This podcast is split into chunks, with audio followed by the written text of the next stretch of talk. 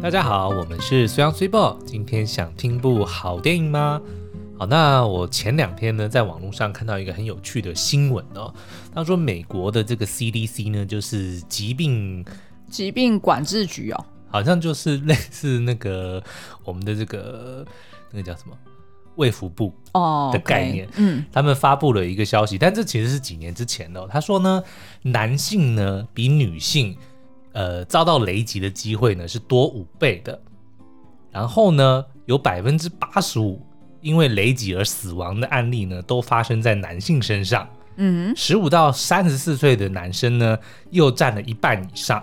嗯，然后呢，百分之八十九的这个闪电雷击死亡的意外呢，都是发生在白人身上。哦，也就是说，白人年轻男性对，就是特别的衰。嗯，呃，没有，他他是用数据统计，他没有解释原因。有这一则消息，他就只有用这样子的这个标题跟数据来。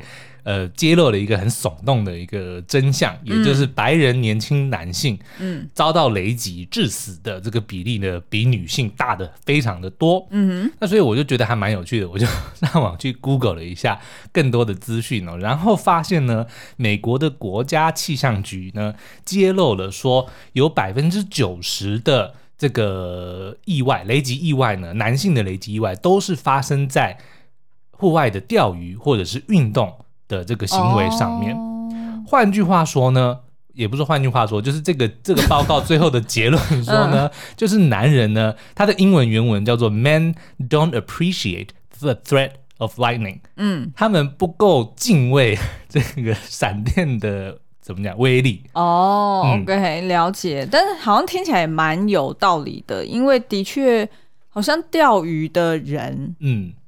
男性居多吧？对，但是我其实想要讲，就是我从这个故事获得的这个、嗯、这个 epiphany 这个醒悟呢，就是说其实不是闪电容易打到男人，而是外面有闪电的时候，嗯，男人都喜欢往外跑，所以才会被雷打中。这个是我的体悟。哦 OK，好，但是我觉得你这边有个 bias，、嗯、就是你不能讲说打雷的时候男性才喜欢往外跑，OK，而是说，呃，就是譬如说，呃，因为它里面是有提到嘛，就是钓鱼，要不然就是运动，嗯、对，那的确从事这种比较就是户外 activity 的，嗯、呃，通常来说男性的确比例高一些，对，然后再加上男性比较不会去注意。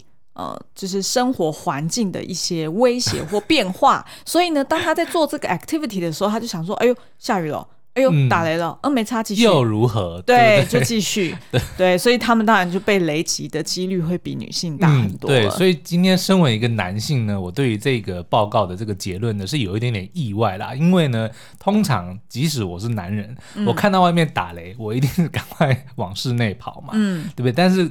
显然的，有蛮多的这个我们的同性的同胞们呢，并不会 appreciate the threat of lightning。appreciate，对，我还蛮喜欢他的这个结论哦。好，那这个呢，其实后来我们这两天看了一部电影，嗯、它其实就跟这件事情有点关系。怎么说？这部呢是一个国片，它叫做《当男人恋爱时》。嗯，呃，然后呢，它其实是翻拍一部韩国的作品哦。可是为什么会让我联想到这这个刚刚讲的说，呃，男性被雷击的这件事情的？对，就是说这个报告就显示了男生比较容易做傻事。哦，这我百分之百的 endorse，对不对？那所以呢，当我看到当男人恋爱时，嗯、然后在看了这部电影之后呢，自然而然电影里面就呈现了非常多当男人恋爱时他会做哪些事情。哦，也就是说呢，男性本来就比较傻，嗯、然后如果再加上他又谈恋爱，因为谈恋爱本身就是比较是荷尔蒙在驱动的一件事情嘛，所以呢，他可能就。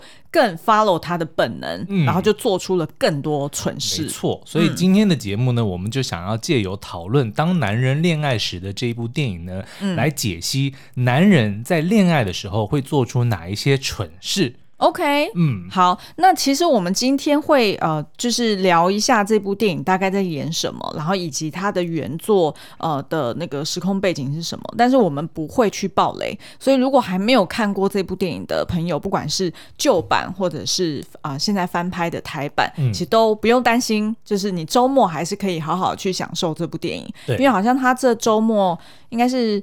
哎，就今就今天嘛，二六到二八是口碑场。哎，对对对，所以就开始上映了。嗯、所以如果大家有空，也可以去戏院看看哦。对，然后我们真的很喜欢，虽然是一部翻拍的作品，可是我们觉得它呃非常的接地气。他把很多的这个元素，我们必须讲，因为 Sweetbo 是看过原版的韩版，对，然后也看了这个台版，然后呢是非常忠于原著的改编，是是是，也就是几乎所有的剧情线都完全的呃如实的呈现了，就没有太多的剧情上的改编，但是它却加了很多在地的台湾话的元素。对，然后呃，它的这个原版呢是在二零一四年上映的一个叫做《不标准情人》的电影哦，嗯、然后它的男女主角呢分别是。黄整文对，然后跟韩慧珍哦，然后应该你看到他们，就你听到他的名字，可能不是太确定他是谁，嗯，但是你一看到他的脸就知道，哦，就这两位，这两位都是硬底子的实力派，所以他们演了非常多其他的作品。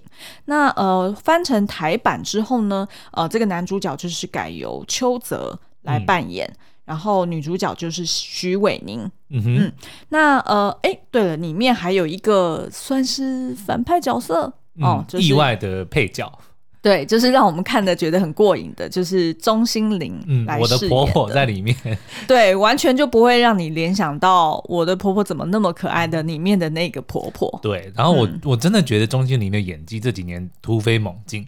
就是你可以看到他，即便在这一部电影里面呢，他的这个呃情绪转折或者他的这个角色变换也是非常的丰富，是，对不对？从一开始哎以为是一个很照顾的大姐，对，然后到后面发生了一些转折，对，最后面竟然又改头换面，完全变了一个形象，嗯，但是呢，却又时不时会透露出他的个性中的那种狠劲，对，就觉得哇，他实在是太会演了，对他整个就 hold 住了。嗯、然后呢，嗯、男主角的这个邱泽也是，我觉得哦，他这一部真的太精彩了，我觉得他应该会入围最佳，而且我跟你。说就是好，我先我先描述一下，就是这部电影呢，它就是在讲说，呃，男主角就是由邱泽所扮演的这个阿成，嗯，他其实是一个以讨债为生的一个流氓，对，所以呢，你就看到他就是头发就是烫的很暴乱，啊，那个算什么玉米丝是不是？哎，玉米须，对，玉米须烫，所以就是很。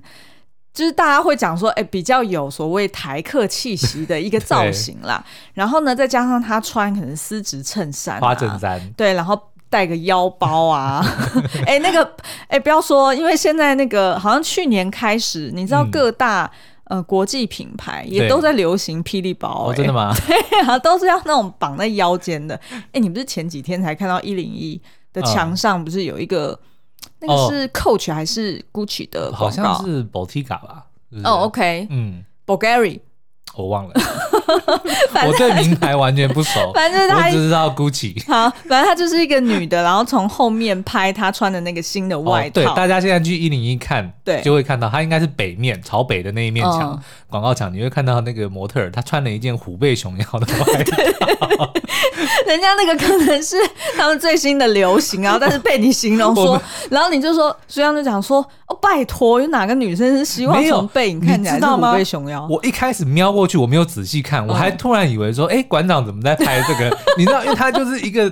就是虎背熊腰啊，对不对？然后仔细看就不对啊，那是一个名牌呢。他只是想要就是刻意让那件外套看起来就应应该是羽绒外套，OK，然后就让它看起来很蓬，对。然后所以就变成就是整个就是虎背熊腰。对对对，但是 我们无意嘲笑，我们只是在凸显自己对于时尚的无知。好，OK，那我们再回来哦，就是这个阿成，他就是一个就是全身流里流气的一个、嗯、呃流氓。然后呢，他就是负责带着一群小弟去讨债。对。然后呃，他其实事实上你会看到说，哎，他虽然充满狠劲，但事实上你会发现，哎，当小弟没有在注意的时候。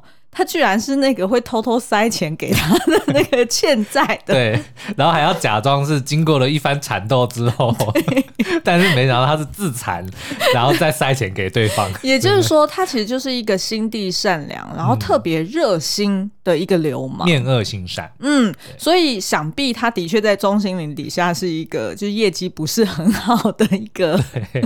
一个岁寒然后，然后呢，呃，但是他自从有一次讨债，然后居然让他遇到徐伟宁的这个角色叫做浩庭，嗯，呃，然后就等于是一见钟情，就爱上了他。对，于是呢，他就开始呃，就是用尽各种方式想要去讨他的欢心。嗯、然后，可是呢，当然就做出了很多的蠢事。嗯、然后后来呢，他们两个呃的恋爱故事就这样子慢慢展开了。然后我们就觉得说，哎，其实从头到尾我在看这部电影的时候，就觉得哇，他非常的忠于原著，哎、嗯，就是原作的几个经典场景。包含就是呃，阿成他会画一个很可爱的小表格，然后跟浩婷讲说：“你只要跟我约会一次，那就可以划掉一格，然后挤满这个格，你就可以就 对抵债了。”就有点像是。嗯，这是几点的活动的概念，嗯、对，但是这其实是在当初的原作里面就有的。对，还有因为女主角浩婷呢，她是在那种好像合作社里面上班，农会啊、呃，对，农会。嗯、然后所以阿成要去追她的时候呢，就把那个号码牌全部都抽完了，然后就我觉得还蛮好笑，对，就想尽办法要留在现场。嗯、那所以呢，就会觉得说，哎，这个男生。哎，虽然就是可能大家会觉得说，哎，他看起来跟浩廷不太登对，嗯、感觉并不是会在一起的人，但是终究因为阿成的那个真诚、真诚跟热情，然后可能做出的许多很暖心的蠢事，嗯、然后就打动了浩庭。好，那所以呢，这部片我非常推荐大家可以去戏院看哦。然后，就算你是没有看过，有没有看过韩韩版？的那个原作都没有差，嗯、因为你都可以从中得到不同的乐趣。对，嗯、但是我可能要警告一下，就是前半呢，的确会笑得很开心哦，嗯、然后就觉得哎，还蛮温馨，很可爱，很可爱。嗯、但是到了后半呢，会有一些蛮大的转折哦，然后最后呢是很催泪的。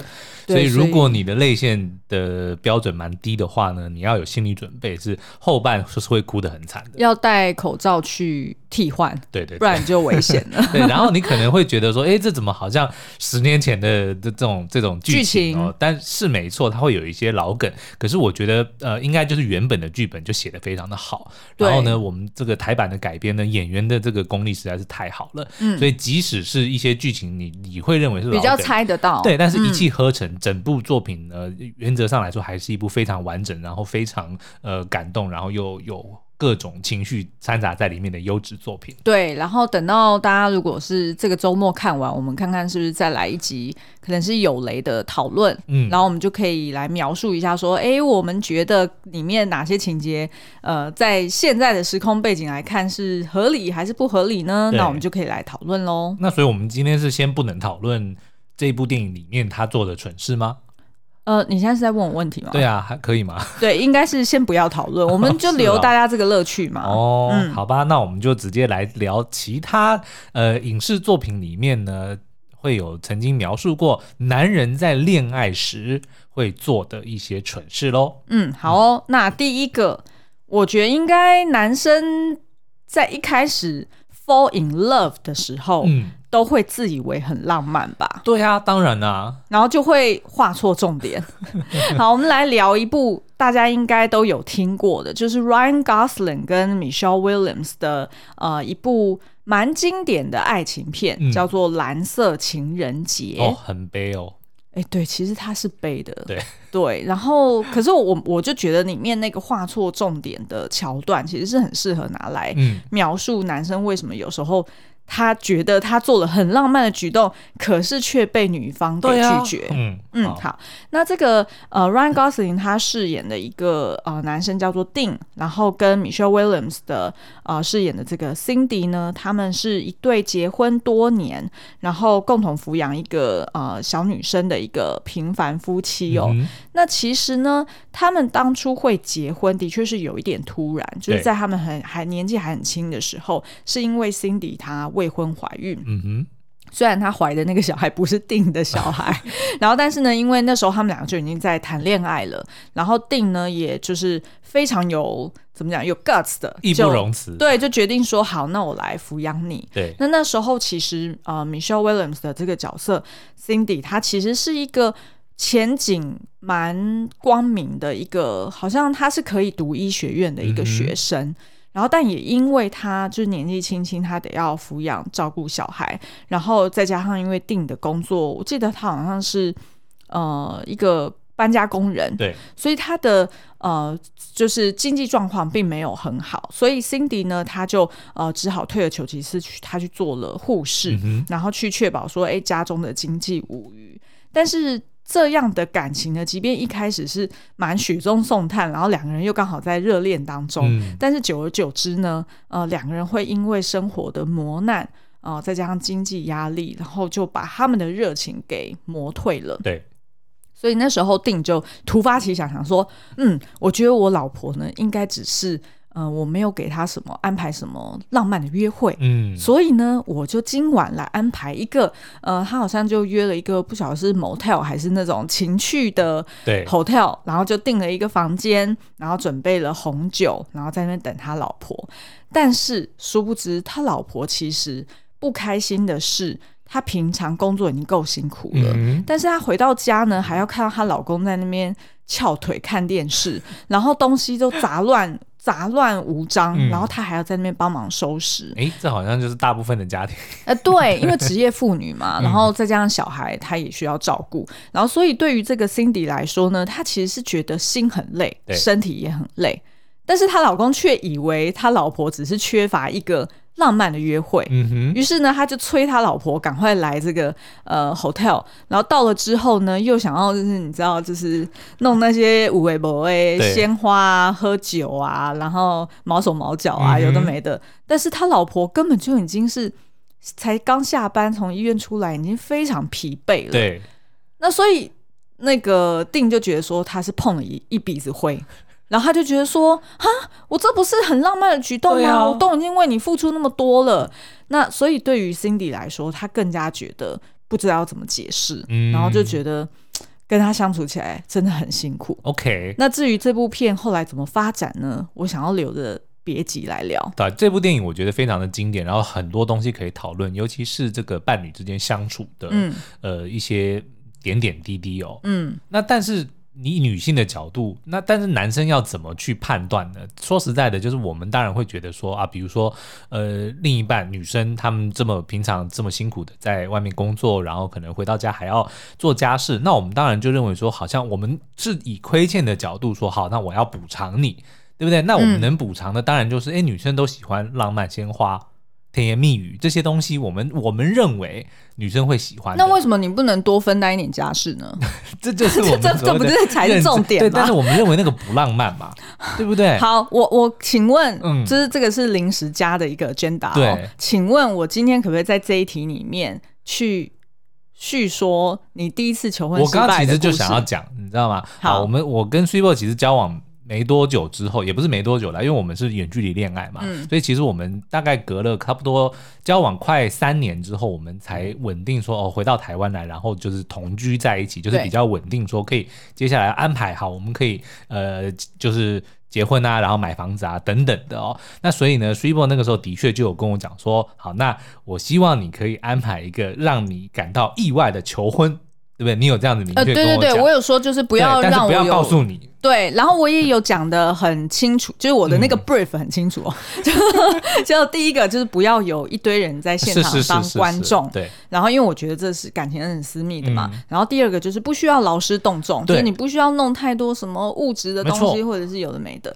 然后第三个就是就是 surprise me，对对。好，那后来呢，我的第一次的 attempt，因为 Super 我记得那时候应该是常常要出差嘛，然后你那次应该是去香港。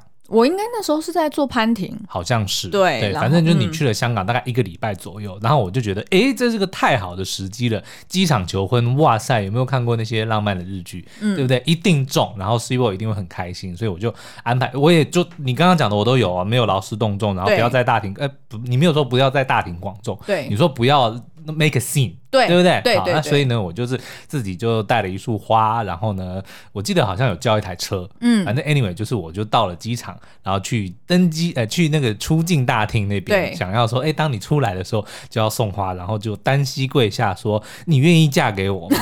对不对？但是没想到 Super 呢，一看到我拿花，脸就一臭，就说你不要哦，你不要哦。那我当然就觉得说，what the，对不对？真的，我那时候是，我就因为看到花。花很明显嘛，因为平常不会送花，而且还那么大一束，然后所以我就直接讲说买哦，不要现在哦。为什么？因为我其实才刚出差回来，对、然后那时候应该是晚上很晚了吧，就是班机都今天没有，是下午。Oh, OK，对，因为后来我们回去的时候车还抛锚。哦，oh, 对，对，对，但是那是那个不关我的事。好，Anyway，对对对，就是反正是非常辛苦的一个出差的旅行回来。对、嗯，所以其实我的状态很不好，就对一来是很想睡觉，然后二来是真的是蓬头垢面。我不 care 啊。对不对？我 care 啊，所以我觉得都不是在一个很好的状态之下，然后我就不想要浪费这个所谓求婚的这个，大家总是会记得你，你过了十几二十年，你总是会回忆说啊，当初求婚在哪里？然后通常大家都会想要去听你的求婚的故事嘛。结果如果我的是这么鸟的一个。这怎么会鸟？就很鸟啊！对，然后呢？所以我那时候就断然拒绝。嗯，然后当然，可是我也理解你的心意。对啊。然后，所以我们后来坐上就是你叫的车，就是还有还有司机大哥在前面嘛。啊、然后，所以我就还在车上安慰你。嗯。结果我没想到，就抛锚了。更惨的事情就是，但是那不关我的事啊，车抛锚是我好像是爆胎吧？对。然后呢，就慢慢的滑行到那个呃路肩，然后我们就停下来。然后就站在路边等待救援。对，结果没想到更惨的是，又开始下雨，你还记得吗？很冷，我记得。然后我们就想说：天哪，那这个真的是会让我们记一辈子的求婚呢？好，那但是你看，如果你事后来看，对不对？当然，所有的，即便是电电影里的这个男主角，嗯，他其实他的这个 intention 都是好的，对不对？我觉得就是画错重点了。嗯，对啊。但是那我们要怎么怎么避免这件事情呢？对不对？好，我们最后来来做个结论，嗯、就是因为我不知道，就是听众们，不管你是男性还是女性，你你听了之后，你会不会心有戚戚焉？那或许我们最后可以来做个结论，就以我们有限的精力来给大家一些建议。好了，嗯、好，那所以这个是第一个，我们觉得就是男生往往在恋爱时会自以为浪漫的做出一些蠢事，对，然后就碰了一鼻子灰之后，然后就自己生闷气，然后女生呢，明明就很。就很委屈，然后还要去安慰对方，这个是我觉得很不爽的。嗯、好，好，然后第二个，自以为贴心。嗯、啊，那当初我们下这个自以为贴心的这个标题的时候呢，我立马就想到了六人行里面的 Ross。嗯，我忘记应该是在第三季的时候，就他跟 Rachel 刚交往不久嘛，对应该是好像满一年还是怎么样。然后呢，他们就当然是这个呃 Ross，因为你也知道他其实是一个还蛮浪漫、蛮贴心、很细心的一个人哦。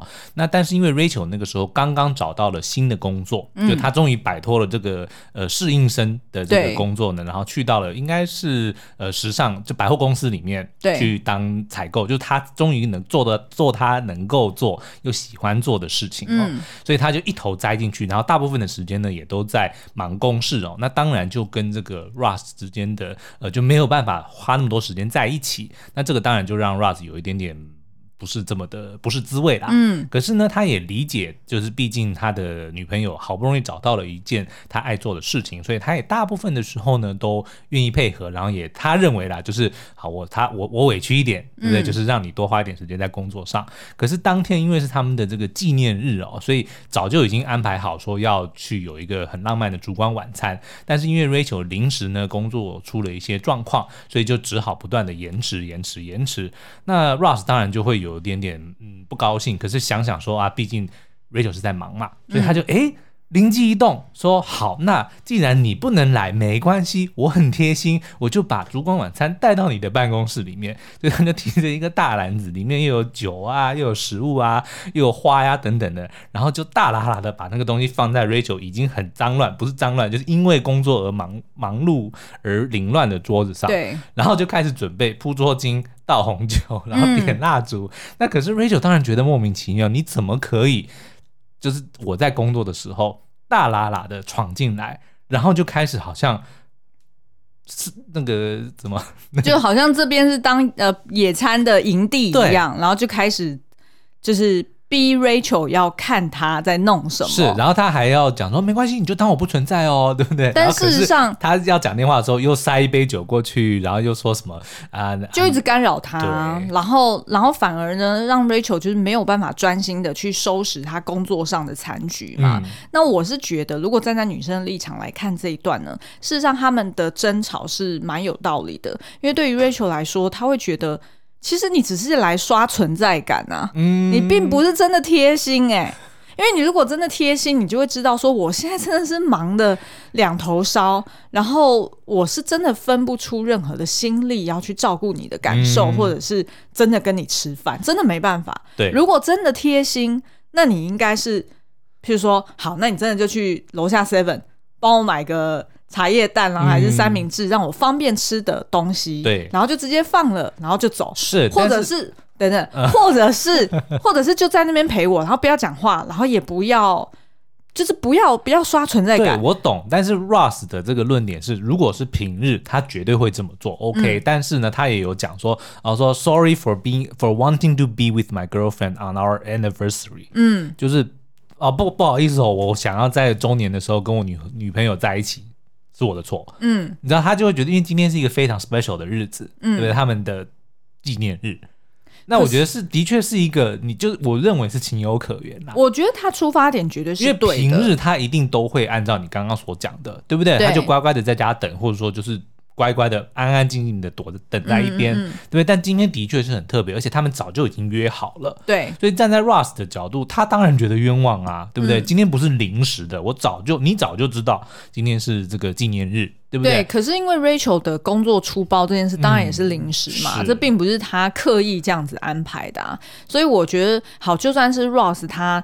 好，他很贴心的准备那个野餐篮好了，然后真的来到现场。但是当他看到 Rachel 他在一直忙着接电话或者处理一些文书工作的时候，我觉得 Ross 也应该要知道。哎，是时候就是可能东西放着，然后我就先离开，然后可能 maybe 过四五个小时我再来开车接他，还是怎么样？我觉得这才是真正贴心的表现。但是我觉得那个应该就是戏剧效果啦。我想大部分的人哦，就是当看到另一半如果真的是已经是那边火烧眉毛了，我相信是不会在那边火上加油的。可是我真的觉得有一些人是这样，欸，所以我才会说，其实这样子的人他是为了刷存在感，嗯、他只是为了表现，意思是说，哎，我。可是一个很，比如说很贴心的人妻，或者是很很很体贴的老公。你看 Ross，他那时候其实在，在呃那个 Rachel 的女同事面前，他就觉得好像自己很棒，对不对？他就还就是刻意表现给人家看更多。嗯、我觉得这个反而是做伴侣的，可能也要注意一下，就是真正重要的是你眼前这个人，而不是你要表现给第三方去看。嗯、所以就像应该要学 C 幺那个时候呢，还在办公室陪 C 波到凌晨三点。对不对？或者是就是在那边呃，在公司旁边的这个路边，就是一停就停三个小时，等徐一波开完会，然后再送他回家。哦、好，种种的。说到这个，其实我觉得你那时候上楼陪我这件事情，我觉得真的很好。嗯、我觉得就是要这样做，因为呃，到半夜的公司其实很恐怖的，啊、然后也没有任何人，真的很恐怖。看的，对，对不对？然后，但是如果你是在楼下等，我觉得那时候我压力真的超大。可是问题是，那我就想说，你一个人回家也很可怜的，啊，对不对？我知道啦，那如果如果可以再重来，我觉得我那时候应该也不会花那么多时间在工作上，嗯、就是呃，就是适适可而止。对、啊，OK，好，那我们再进入到下一个，自以为悲壮。哎，不是自以为聪明吗？哎，啊，你不是说这个要跳过？但是看来时间还可以啊。OK，好，自以为聪明，嗯，哇，这应该是。这应该很常见哦，但是我觉得这个其实是男人的一个怎么一种一种悲哀，因为你看我们前一阵子不是有在聊说，嗯、哦，其实刻板性别的刻板印象不是只有出现在女生身上，嗯，对不对？男生其实也有，比如说男生就应该要呃赚钱养家，然后就应该要男儿有泪不轻弹。对，你知道我今天看到一个新闻吗？说中国的好像是某一个政委哦出来讲说他在批评中国现在的演艺圈伪娘化这件事情哦，伪娘，嗯，就是说男性的演员演艺人员、艺人，年轻一点的，他说就是最近，比如说打扮的比较女性化，OK，对，他说就是失去了男人应有的阳刚味，所以他们现在要打击这件事情，打击就是伪娘化小鲜肉这件事。那要怎么打击？我不知道。但是我就是有看到这一则新闻啊。所以你看，这个其实就是我们刚刚在讲的性别的刻板印象，就是男生就一定要应该有这种阳刚气，对不对？所以你遇到挫折，你就不能够表达你的难过，对不对？哦、你你难过的时候你不能哭，嗯、然后你还要扛起这个养家的责任，甚至比如说你想要穿的漂亮一点，你都不可以，嗯、你就一定比如说甚至还搞不好还会发禁的。对不对？你想留长发都不可以，oh. 你就一定要剪个大平头。哎、欸，可是我觉得你对于这一题，你整个就是画错重点。没有，我现在要讲的就是，因为呢，这个自作聪明是在什么？嗯、我们今天要讲的那个例子，也是一部一部国片，叫做《腿》。嗯，那这里的自作聪明是什么呢？就是你当男人，他觉得他要为这个家庭付出更多的责任，他有这个责任要养家、照顾妻小的时候，哦，他就会。自己自作聪明的做了很多很蠢的决定，oh. 但是目的其实都只是为了让家人过得更好。OK，好，那我描述一下这个剧情好了。嗯、那呃，就是这个腿，我们其实哇，我们不知道聊几百遍嘞。嗯，聊了好几腿啊。因为我觉得，哎、欸，好像他这个杨佑宁的这个他饰演这个郑子翰的角色，其实是非常典型一个。啊、呃，因为刻板印象，然后他想要为他的妻子付出的一个老公的角色，嗯、我觉得其实是呃刻画的蛮生动的。对，然后里面有非常多很好的例子。然后让我们会去联想到，哎，其实是不是，其实，在很多男人身上都会看到类似的、嗯、呃思考或者是行为。那郑子翰呢，他其实本来就是一个个性比较单纯，然后比较生性浪漫的一个男生。那他自从就是有一次看到呃他老婆，也就是桂纶镁饰演这个钱玉莹呢，呃，然后他就一见钟情了，然后就把她追回家，然后两个人也就哎算是过了一段呃幸福快乐的日子。那其实两个人呢，都是呃热爱这个，他们跳那个什么舞啊？国标的那个是什么？就国标舞哦，华尔兹。嗯、对对，我想起来华尔兹。然后呃，他们其实就有梦想说，诶，他们是要去国外参加一个华尔兹的比赛，嗯、然后所以他们要存钱，然后他们也希望，诶，日后可以买自己的房子啊，然后开一间教室，对，等等的哦。所以其实是呃，算是一个小夫妻的梦想。那我觉得也蛮合理的。但是呢，呃，这个郑子翰呢，他就开始打一些歪主意。他某一次呢，因为不小心去，就是去去地下赌场，然后结果就发现说，哎，怎么这赚钱很容易啊？嗯、然后就忍不住就把自己的老本跟存款全部都丢下去了。对，最后好像就骗欠了一屁股六百万的债。嗯、然后不止如此哦，他还就是突发奇想说，好，那既然我赌博赌不成，然后还把腿给摔断了，那我干脆呢来买个。法拍屋好了，投报率很高。对对对，大家不是都很喜欢投资房屋吗？嗯、那投资房屋应该是不会赔的吧？于是呢，他就买那种就是特别便宜，也就是还没有点交的法拍屋。那所以里面就有非常多的流氓，对，住在里面不肯走。所以最后他还得要请他老婆大人出来帮他去请那些大哥们离开。嗯、那当他老婆好不容易把他们请走，然后他们这个法拍屋可以继续去呃，看是要租出去还是怎么。样的情况的时候，郑子汉居然在车上突发奇想，跟他老婆说：“哎、欸，老婆，我觉得你刚刚这样很厉害，很有 guts 哎、欸，那我们是不是可以成为法拍屋界的神雕侠侣啊？”结果他老婆就吐槽：“神雕侠侣，所以男的被断手，女的被强奸，是这样。你觉得这样好吗？” 其实他还蛮会画重点，真的很会画重点。而且我觉得他老婆就是，虽然那个当下你觉得他很呛，嗯、可是就觉得。她老公真的是活该该呛啊！因为真的就是有很多很莫名其妙的奇思妙想，嗯、然后而且一次两次都学不乖，对然后后面又陆续发生了很多蠢事。可是，嗯，你当你去看他的这个怎么讲，他的初衷或他的本意的时候，你又觉得真的很难苛责这个人。哦，没错，对不对？对，因为他知道他的。就是现有的这个状况不好，嗯、对不对？赚不到什么钱，但是他又知道他老婆有一个很伟大的梦想，对，他想要去帮助他老婆成就这个梦想，嗯，那当然只能走捷径啊，不然一辈子都没办法成帮帮老婆完成这个梦想。我觉得他的，对对我觉得我不知道这是不是男人的通病，嗯，就是。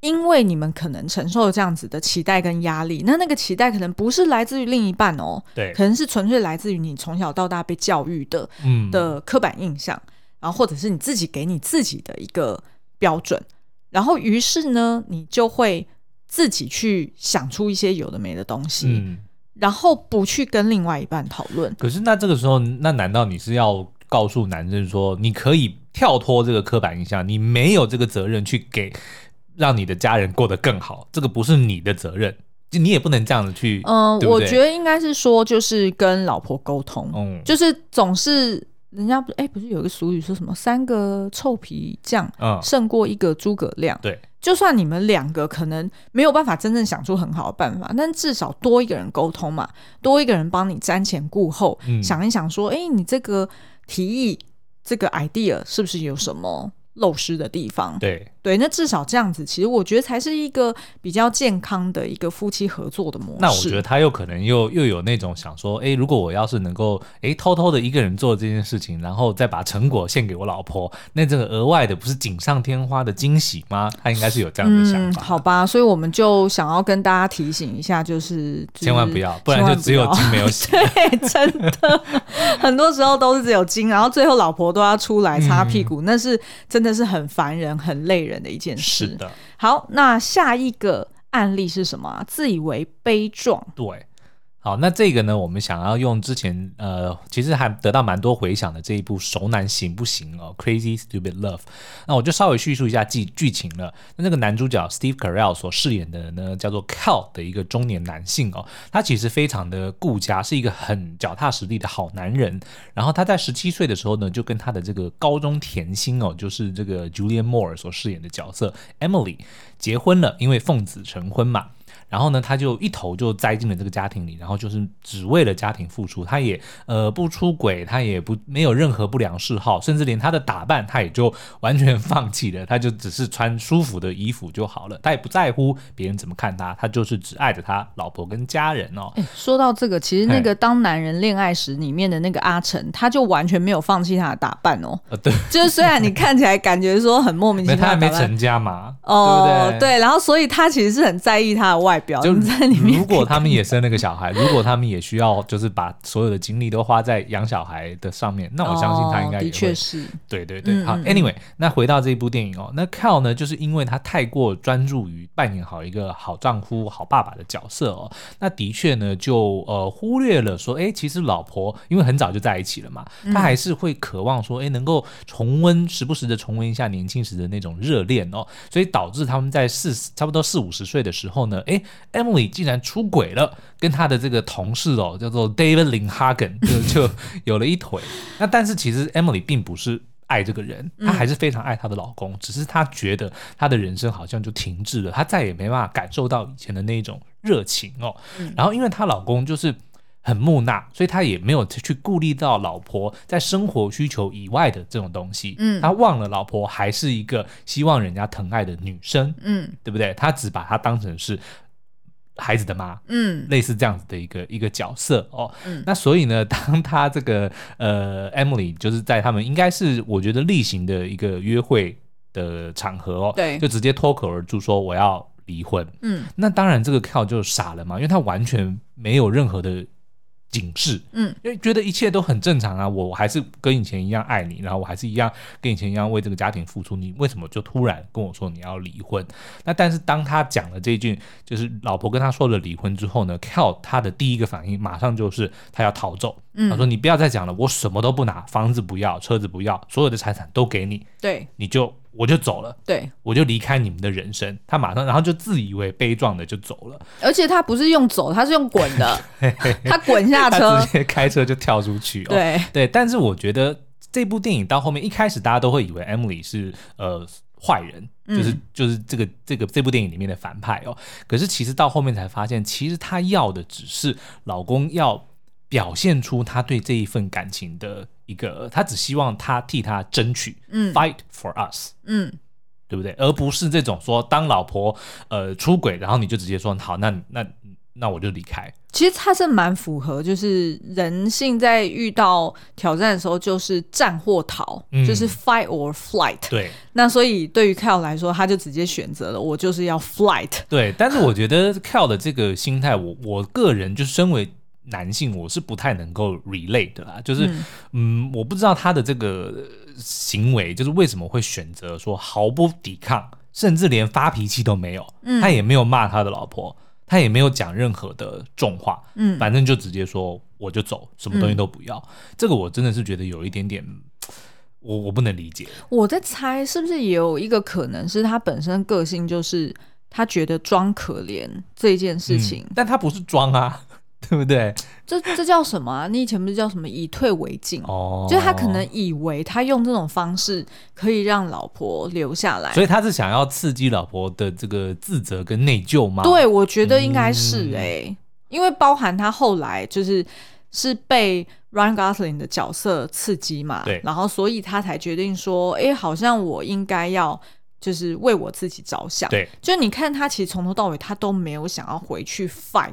哦，他其实争取回他老婆。对对对，嗯、他其实都是就是比较放把焦点放在他自己的成长上面，所以我觉得有可能他原先的个性就是比较呃比较限缩自己，OK，然后比较就是会利用别人的同情心的人。不过回过来啦，就算就算你希望说你的伴侣能够再表现出对你的在乎。多一点的话，我觉得也不能够用出轨这件事情，然后想要合理化。哦，当然，当然，这个我觉得真的是有点过分。对，这有点太夸张。嗯、是、嗯、好，那所以呢，总呃总结以上，我们刚刚聊到几个，就是包含呃男人恋爱时呢会做出自以为浪漫的事情，嗯，然后会自以为贴心。嗯，也会自以为聪明，自作聪明，做出很多蠢事。对，然后自以为悲壮。对，那其实我觉得重点就是在于男生常常搞不清楚状况。对，我觉得这个是，我觉得我们很多的时候就是需要女生直接告诉我们：“拜托，你要我做什么，你就讲吧。”